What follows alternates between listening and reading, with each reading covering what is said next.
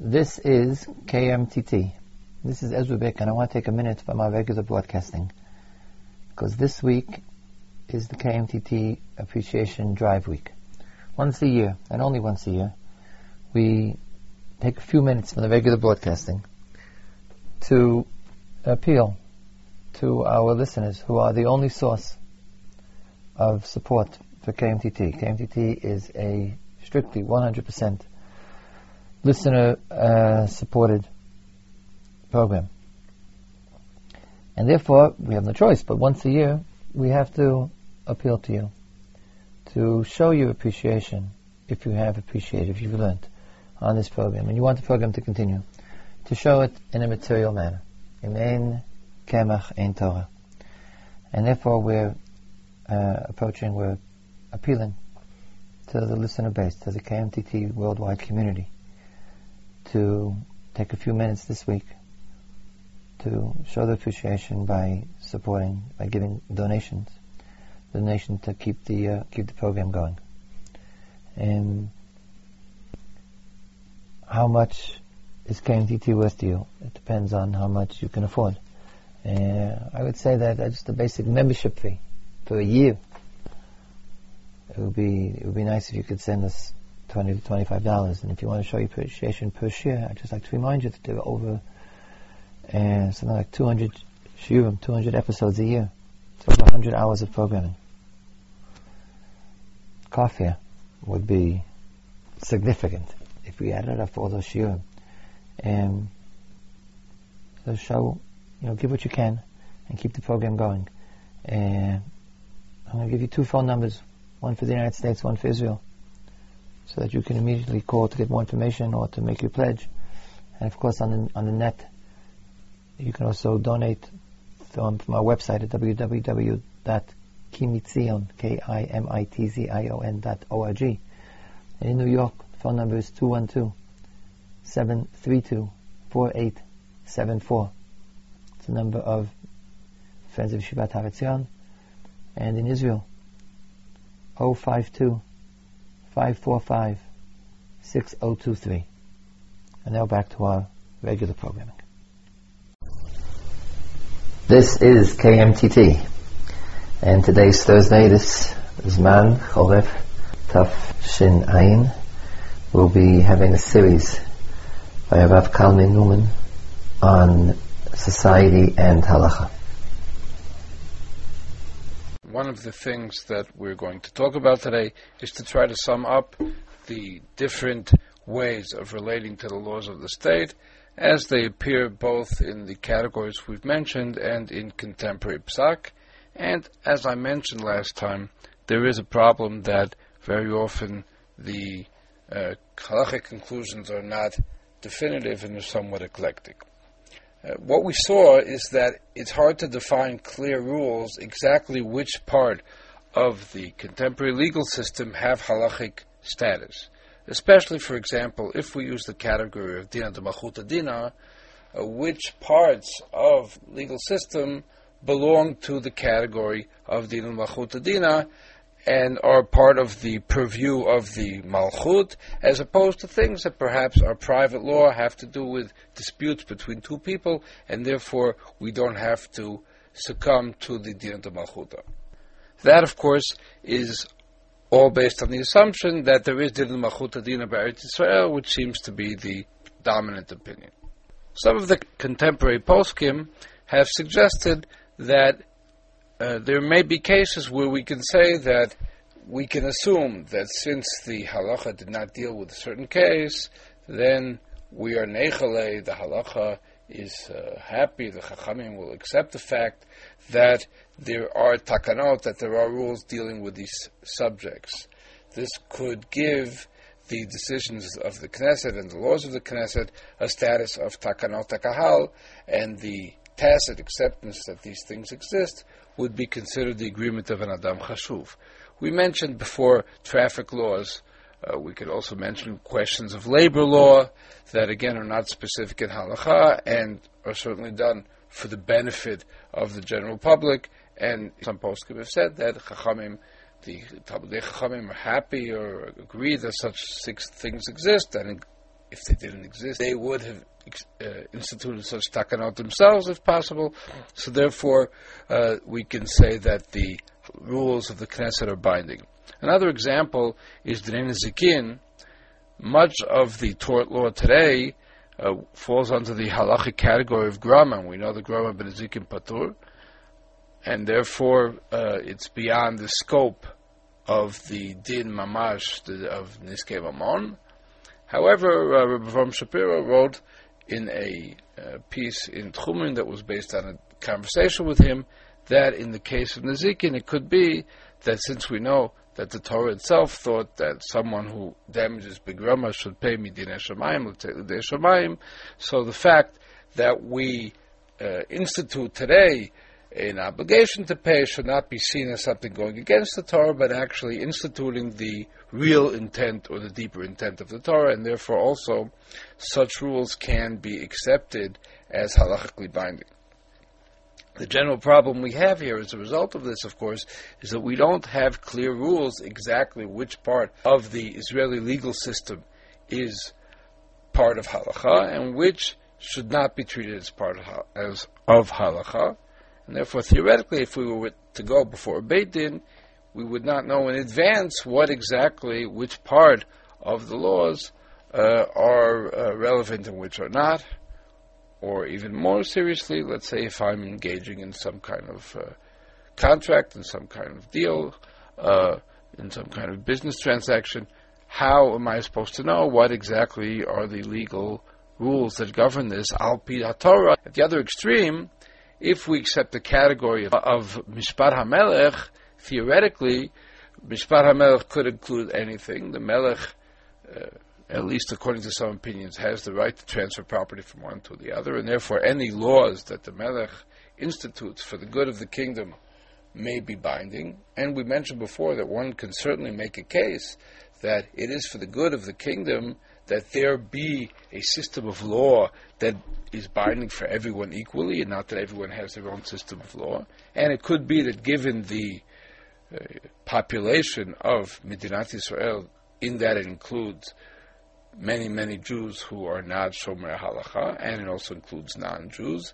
So the establishment of a unified system of law, even if it's not Halacha, is part of Mishpat Melech, therefore should be binding, and therefore all of the laws of the state in that case would be included in Mishpat HaMelech.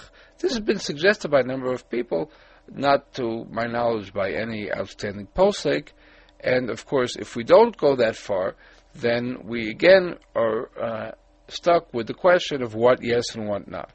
Of course, the hesitance of poskim to accept some of these far-reaching approaches to include everything as Dina de Dina or is Mishpat HaMelech one of the major reasons that uh, poskim are hesitant to accept such a position is uh, echoing the words of the Ramah that we mentioned last time, and it appears also in the Chazon Ish. Rav Herzog also raises this point a number of times. The fact is that by doing this, we would, in effect, nullify the entire existence of Choshen Mishpat. We would nullify the relevance of all of Dinim Amanot Shabbat Torah instead of incrementally, right, trying to find areas in which we can apply them or to leave some kind of uh, niches where Choshen Mishpat would be applicable, right, by such a blanket statement, this would give absolutely no motivation to try to have the laws of the state conform in a better way to the laws of Choshen Mishpat, even in those areas where there's no reason why they should not conform to Choshen Mishpat. And therefore, again, certainly the poskim were hesitant to offer a situation which would be a blanket heter to accept the laws of the state, carte blanche, uh, without any recourse or any acceptance of the need to have a, a recognition of the halacha. Of course, recognizing the halacha is also problematic, has been has been mentioned a lot of times, especially by uh, former Supreme Court Justice Englard, who always said that the uh, fact that the Knesset would legislate a law based on the halacha or based on the Shulchan Aruch would not necessarily create an identity between the halacha and the laws of the state. because the interpretation of the laws would be done by the courts of the Medina. The courts of the Medina probably are psulei dayanim al pi halacha. Certainly, the many of the people, many of the judges in the courts, are not ksherim ladun al pi halacha. The entire procedure would not be al pi halacha. So, therefore, even if the Knesset were to legislate laws that would be based on the Shulchan Aruch, that would not necessarily create an absolute identity between the laws of the state and the laws of halacha. So this is the dilemma that we are in. As I said, the poskim uh, in general uh, have not created a situation where they're willing to accept in a blanket way all this, all the laws of the Medina, even those that are not explicitly against halacha, uh, to accept them as halachically binding. Occasionally, you'll find statements like that, like statements in Rabbi Israeli at one point where he says that. So, for example, at the end of his article called Tokef Mishpatei Amlucha Amenu that appeared in HaTorah Vamdina in the 50s and it later was reprinted in a collection called Bitzomer HaTorah Vamdina, he, follow, he concludes as follows: Hine kichen nifshat הספק שהתחלנו בו, שכל הסמכות שמוצאים במלך הן בענייני ממונות, בין בענייני נפשות, עיקרה נובעת מהסכמת העם. ואין לסמכויות אלה שום גבולות מוגדרים, רק שיהיה בהם משום תיקון העולם. וכל עוד הם פועלים בגבולות הסמכות שנמסרה להם, דינם דין ותקנתם תקנה, בין במה שנוגע לממונות ובין מה שנוגע לענייני נפשות. that all the authority that is in a melech, whether in monetary issues or in dinei nefashot, they're all based on the acceptance of the people, and whatever the people accepted, and therefore this is all given, all these authorities are given both to a government and to the head of the government, and there are no limitations to these authorities as long as it's for tikkun olam, for the betterment of society, and as long as they work within the limits of the authority that was given to them by the people, then what they say is authoritative, both regarding Dinei Mamonot and Dinei Nefashot. So that would seem to include absolutely everything. However, Lamaisa, he did not uh, assume such a position. And although, as we'll see, other, other, at other times, he says otherwise, so therefore it's hard to say in a general way. And of course, uh, as probably many of you know, we also have a very significant uh, dissonance between what I've described till now and the reality and the halach l'maisa b'shetach. Certainly, the fact that uh, most people of Shomer Mitzvot engage in commercial activity and inevitably legal activity uh, based on the assumptions that uh, exist in the Medina. They do not avoid going to court. They're very respected and important from people who are lawyers, who are judges, or even judges in the Supreme Court. And we haven't seen that this is a thing that has been totally rejected by the uh, uh, Tzibur as a whole. So here we have really a, a great dissonance between one of the approaches or the predominant approach of the poskim and what really seems to be the practice among the broad religious community, which one could say, if we wanted to be Melamed it seems that it accepts this notion that everything could be included indeed in the Malchuta. Beyond the question of the laws of the Medina, there's also a question, as I hinted, of the question of the institutions or the courts of the Medina. How does that fit with the prohibition of erchaot? What is that? How does that fit with the prohibition of elu mishpatim asher tasim lifnehem? Uh, that the uh, laws uh, the the education of halacha of dinei mamonot has to be done only within a beit din smuchin, within a beit din that is uh, uh, enabled our Torah to do that. In other words, beyond the questions of which laws are binding, we also have a question of what are the courts that should educate those laws. And here we have a problem again uh, that the courts obviously are not based on smuchin and are not based on uh, people who judge according to the Torah, and is it permitted to appear before these courts?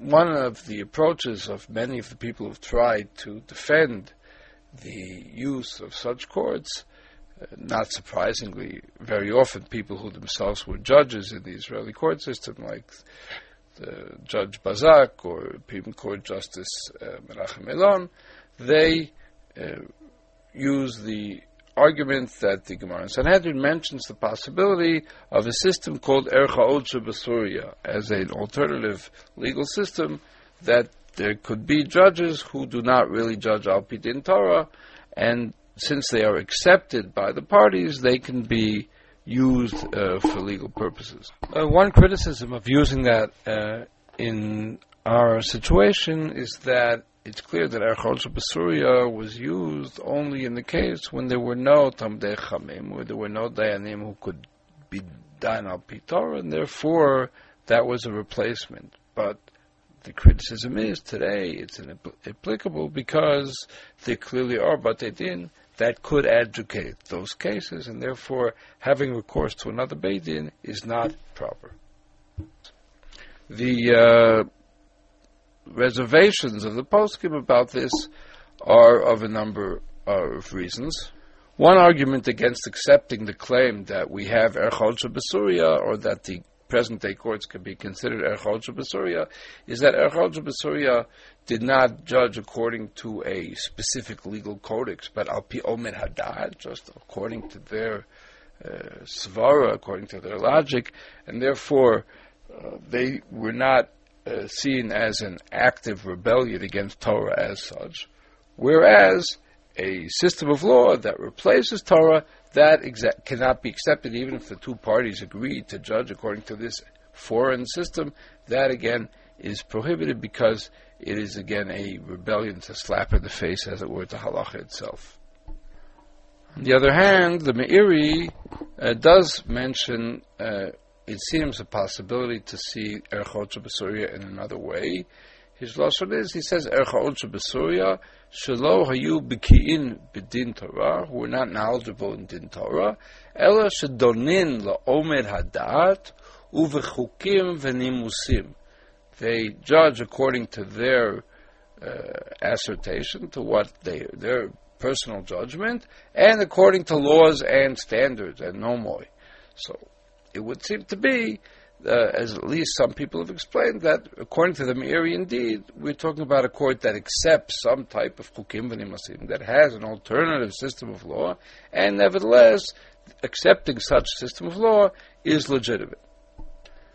As I mentioned, uh, indeed, most contemporary poskim, I would say almost all contemporary poskim who write their Piskei and publish their Piskei do not accept that argument, and they see it that in questions of Ben Chavero, of disputes between two people, not of questions of public law, but questions of disputes between two people, then such disputes should be brought to Din Torah, to a Beit Din, a uh, religious Beit Din of Talmidei Chamim, and they should adjudicate the dispute, even if it could be that such a Beit Din may take the Chok Medina into account in certain areas. Right? If you have a dispute about uh, labor law, then certainly a Beit Din of Talmidei Chamim will take the laws of the Medina into account, whether they see it as the Malchuta, or as Takanat Kahal, or as the Minhag, or as the tacit contract between the parties when someone went to work, there was a tacit agreement that his employment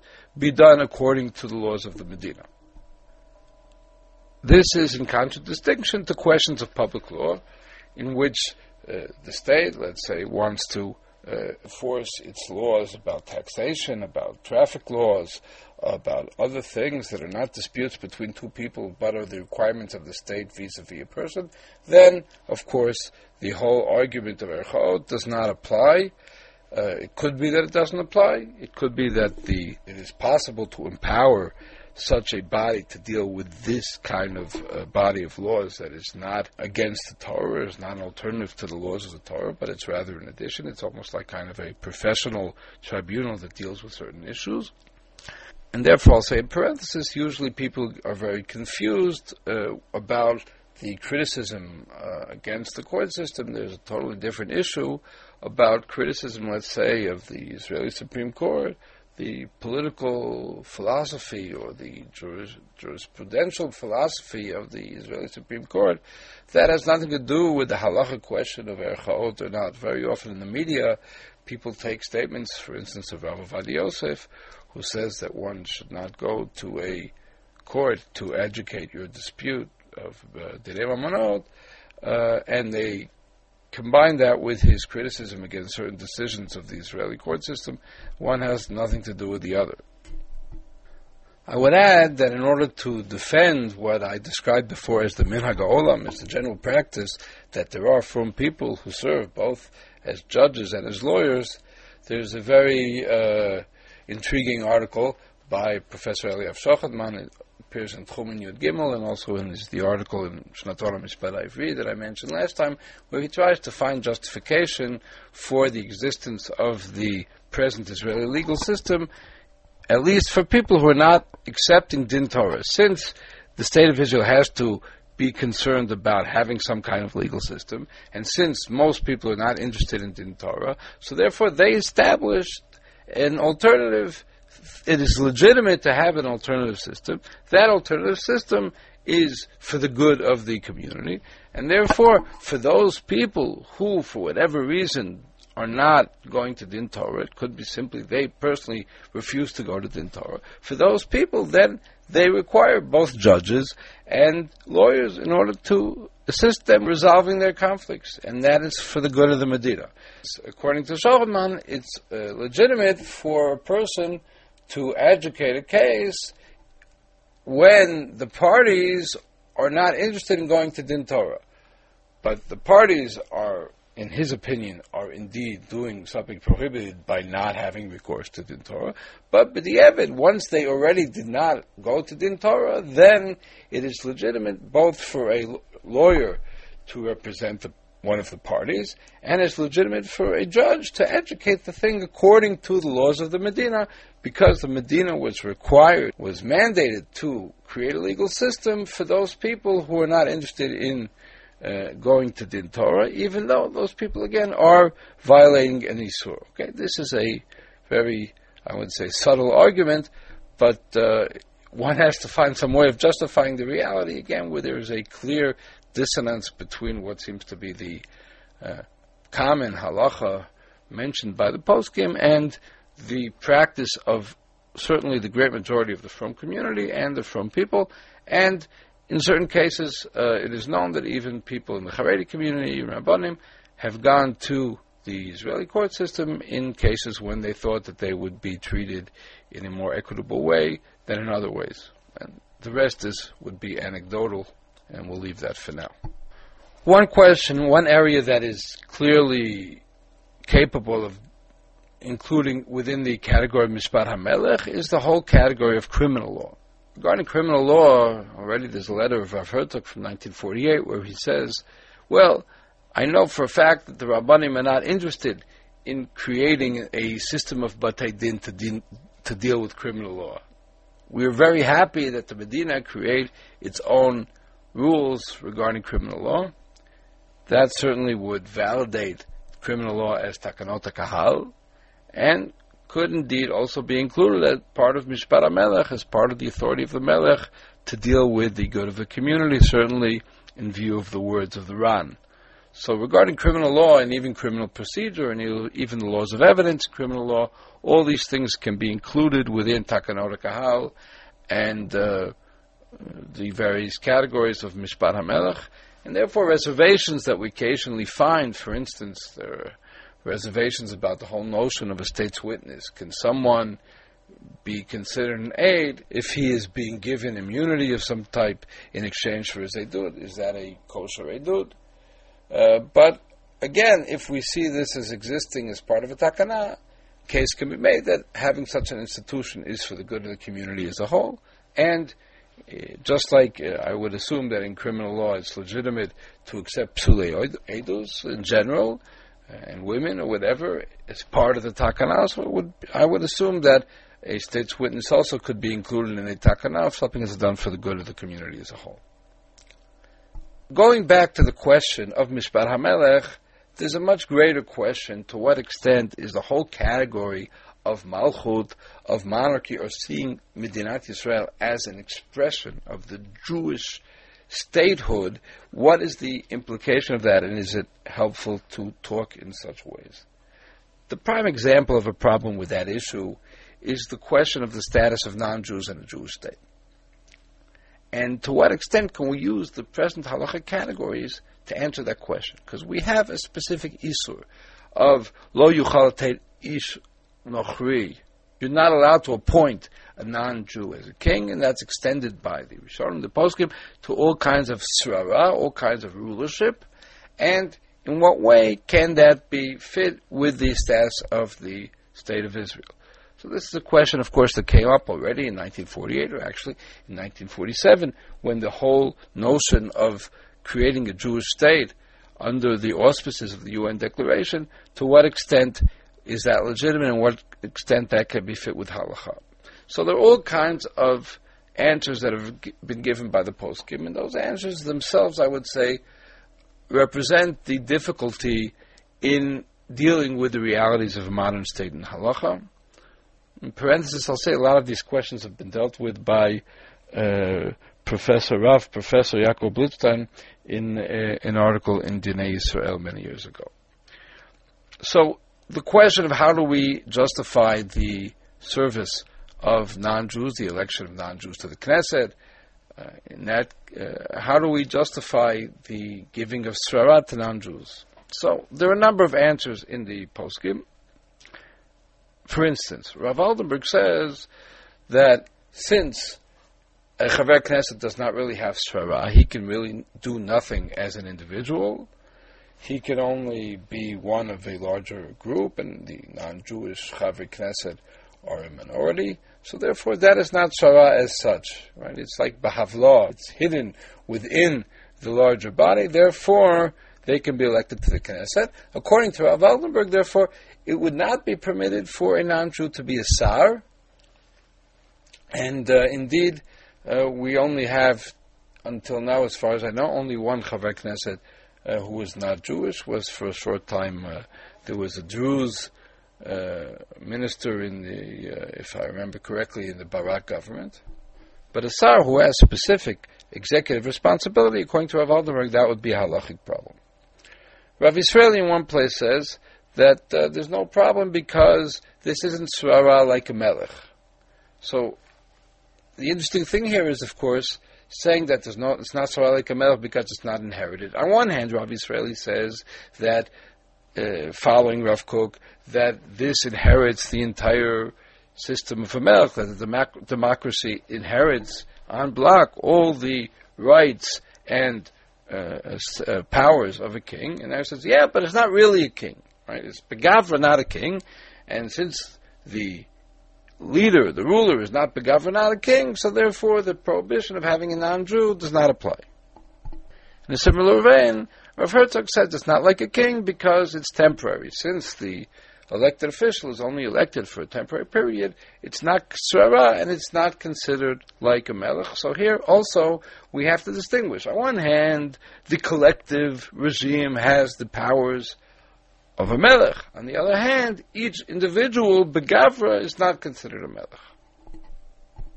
The most radical way of justifying this thing is in an article of Rav Israeli, and again, surprisingly, Rav Israeli here deviates from his approach in general that emphasizes the fact that the Medina is Malchut and hints at the fact that there could be far-reaching applications to the principle of Malchut.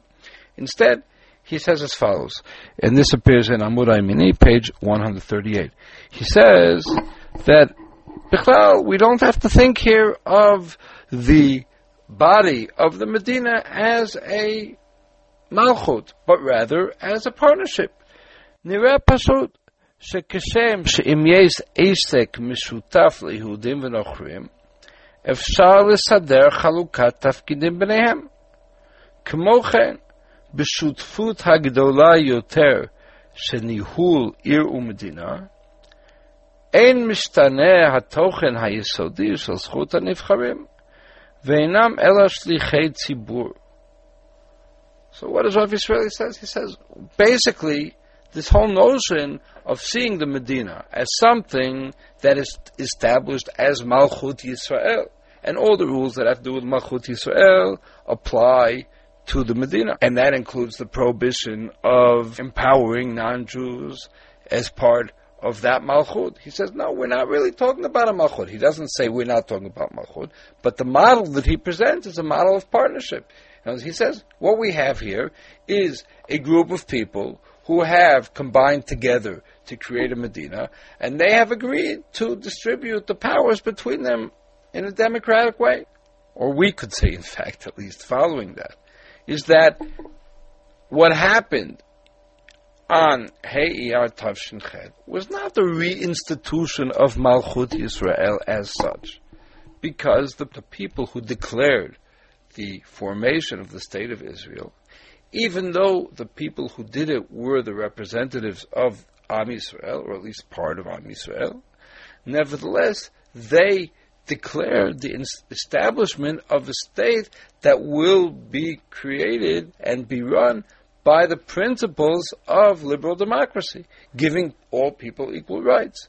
It's not that there is a malchut and that malchut now has to deal with the problem of the nations of the world. Will they accept or not the fact that we discriminate against non-Jews? That is one answer. There's some people who say, okay, the only reason that we give these rights to non-Jews is because Mishum Eva, Mishum Darke Shalom. Rav Herzog writes that in one of his places.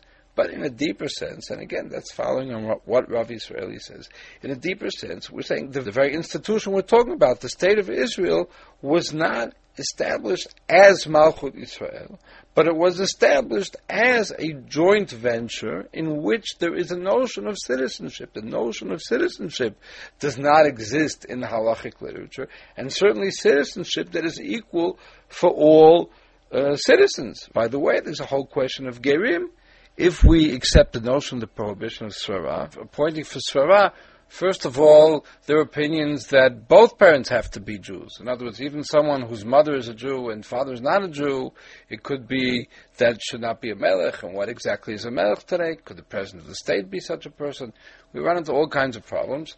In an article in Techumin, uh, Kerach Gimel by Rav Yehuda Zoldan, who's written a lot about these things, he comes to the conclusion that any uh, public position that a person has a responsibility, can make final decisions, that person uh, such positions, even let's say in the army, should only be by someone whose mother is Jewish. In other words, if we have someone, and again today we have such people who whose father was Jewish and he underwent giur, according to Rav Zoldan, such a person should not be appointed to positions of authority anywhere in the army or in the government. The mere fact that such conclusions seem to be clearly at odds with the reality in the state of Israel and clearly are unacceptable for the great majority of the population of the state of Israel, that perhaps leads us to think that there is a really something deficient in the way that halacha has dealt with all these issues until now. The fact that halacha has not confronted the basic ground rules of the modern state. We perhaps have to create new halachic definitions in order to deal with them. So both, and this whole notion of seeing the state of Israel as nothing but the institution of the laws of the Malchut as they appear in Hilchot Melachim, maybe that also is not sufficient. Maybe we have to do a lot more work to think about exactly what are the halachot that should govern this new kind of political organization that Chazal and the Rishonim were not familiar with. Okay, next time we'll deal with the function that is perhaps the most important one of the Melech as far as we're concerned today, and of course also appears in the request of the nation for Shmuel for Melech, v'nilcham lanu milchamotenu, the authority of the king regarding issues of war and peace. Those are things we'll start talking about next time. You have been listening to KMTT Ki Mitzion Tetzei Torah.